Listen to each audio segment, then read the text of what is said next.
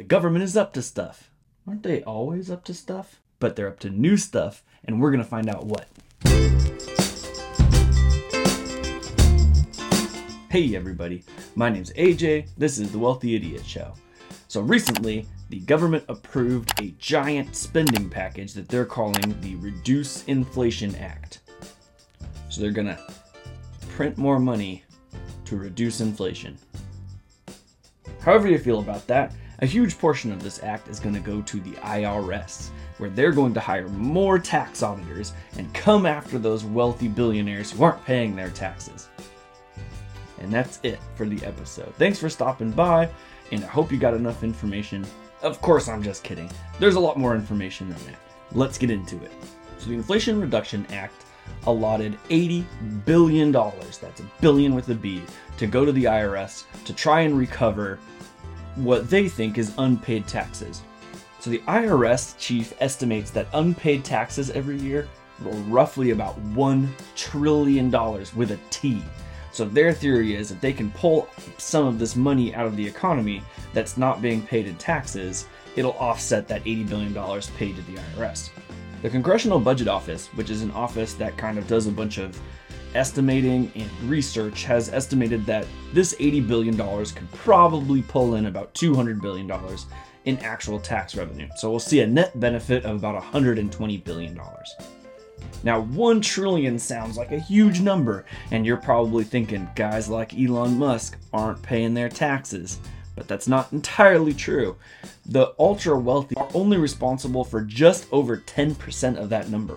Most of that comes from ordinary Americans, regular sized businesses, just ordinary transactions. The actual number for the ultra billionaires may actually be lower than they estimate because billionaires tend to avoid taxes they don't evade taxes. Now, there's a big difference there. Avoiding taxes is using the tax code in order to pay as little as possible.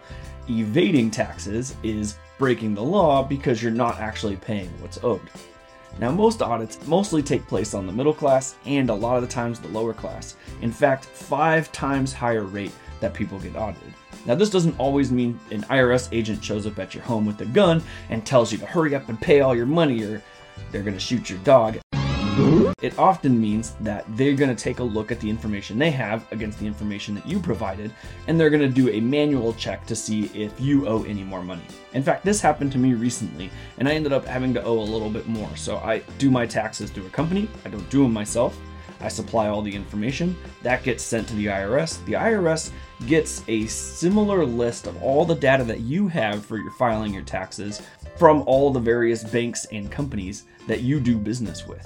So if you have stuff in E-Trade, Webull, your bank generally, um, your W-2s, they already all get sent to the IRS. And so when you're reporting this stuff and you're saying like, this is what I'm doing, the IRS has a lot of that information and they're going to compare what you're telling them against the data they already have. And if there's a discrepancy there, they're going to tell you that you need to pay. Now, in most cases, like in my case, I think I owed $100, $200.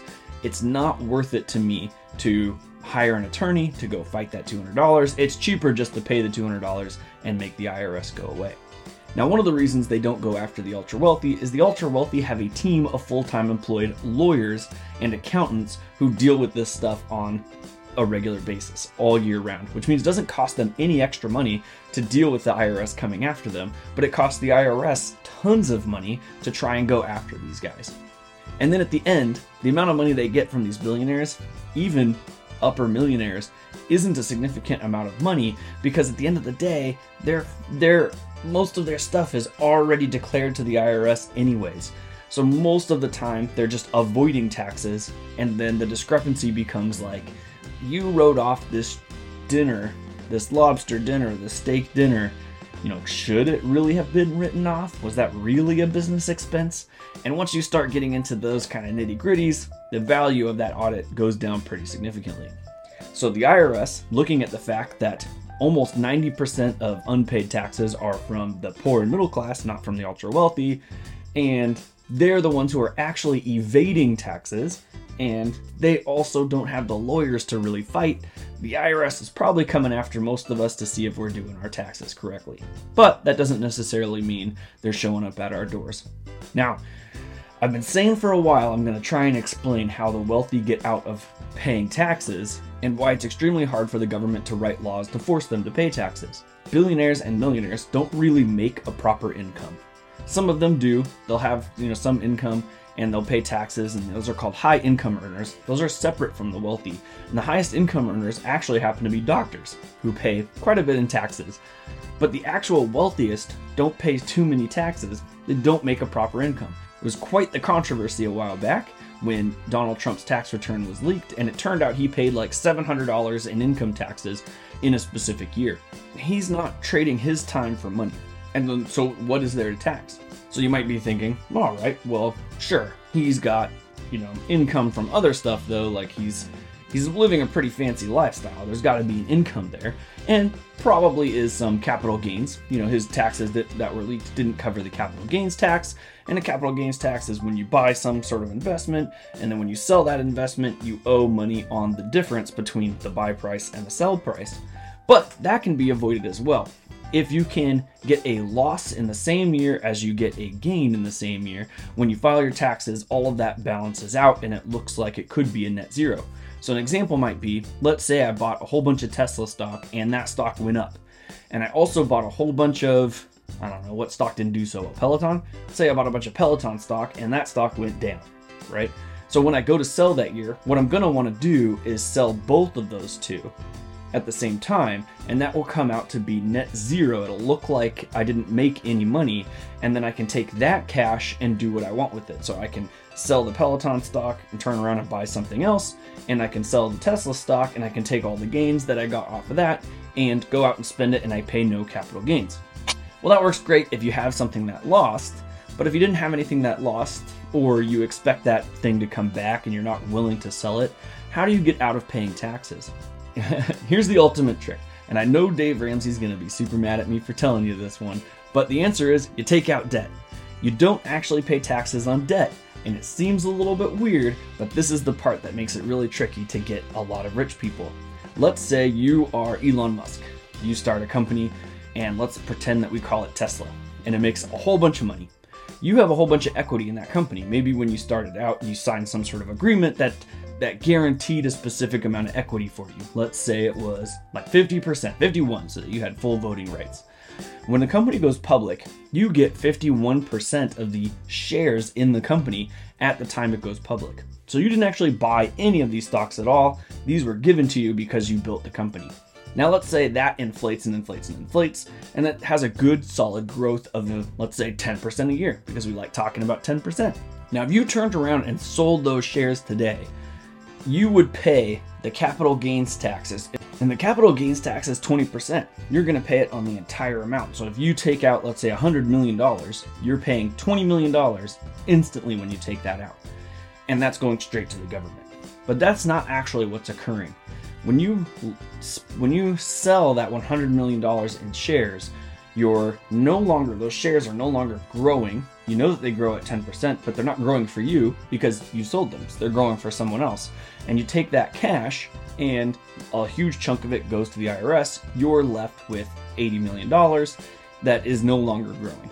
Or alternatively, let's say we know that Tesla stock is growing at 10% pretty solidly, and instead of selling those shares, we go out and we borrow against them. So we go to the bank and say, hey, look, bank, I have this $100 million in Tesla shares. I'm going to give them to you. You're going to give me $100 million. And then I'll pay you interest to be able to buy those shares back from you exclusively. No one else can buy them back from you at the price that I'm selling to you right now, meaning that $100 million.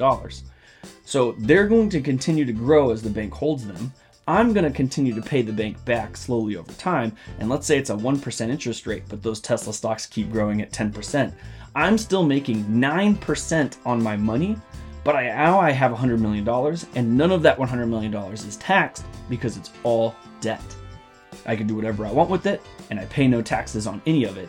And then slowly over time, I buy back those stocks that have been growing at a rate of 9% because 10% minus the interest on the loan. And then I end up losing very little in compared to that 20 million I would have given to the IRS. So this is how most rich people get out of taxes. It's not terribly complicated. It takes a little bit of work. You know, the banks are definitely much more interested in doing deals with guys like Elon Musk than people like me who just don't have as much money to throw around or as much leverage in general. But the easiest way for ordinary people like us to accomplish this same thing happens to be real estate. Because banks are okay giving low interest loans to people if there's a property backing that low interest loan. So we could do the same thing. Like I've got several houses that are currently Airbnbs, and if I needed cash instead of selling those properties, and they're continuing to appreciate, they cash flow, I could go refinance. Let's say the rate's lower in the next few years and I wanted more cash. I could go refinance, take some of that cash out, and I would pay no taxes on it because it's debt. So we all have the power to do this. The wealthy just know how to do it better and have a little bit more leverage than most of us. So that's basically the summary of how they get out of paying taxes. Now, there are some solutions that people, that uh, politicians have attempted to create to solve this problem, and one of them is the wealth tax. One of the biggest proponents of the wealth tax is Elizabeth Warren, who during the 2020 election campaign proposed a 2% wealth tax and continues to kind of stand by that today. She calls it 2 cents on the dollar. And what she's proposing is that for all the wealth that you have, and she's saying it's for the ultra ultra rich, the income tax was also proposed for the ultra rich, but a lot of us pay that anyways. So, you know, keep that in mind. The uh, ultra rich would have their wealth evaluated and they would pay 2% of their total wealth to the government. And that's a little bit tricky because do they pay 2% on the growth no, they pay 2% on the total amount. Alright, well, what happens if they lose that year? Well, they still got to pay 2%. How do we determine the wealth of everything that they have? We already struggle to do that for property taxes, where we even have a good idea of what the wealth is. We're capable of figuring out what the property is valued at. But for things like you know, how do we evaluate what a company is worth? Oftentimes that's very subjective. Or let's say a billionaire puts money into a bunch of artwork, and that artwork is subjectively worth a lot to that millionaire, but nobody else wants to buy it. How do we figure that out? So there's a lot of tricks to trying to pull off a wealth tax that I don't think is really thought all the way through by people who don't really understand how all of this process works. I think that if you really wanted to try and stick it to these guys, you'd have to try and figure out how to close this sort of debt loophole but that's really tricky to do because on paper, it just is never going to look like a gain. It's always going to look like a trade, and it's going to be really hard to try and say that we should tax that as income when it really isn't income. If you have any ideas, I'd love to hear them.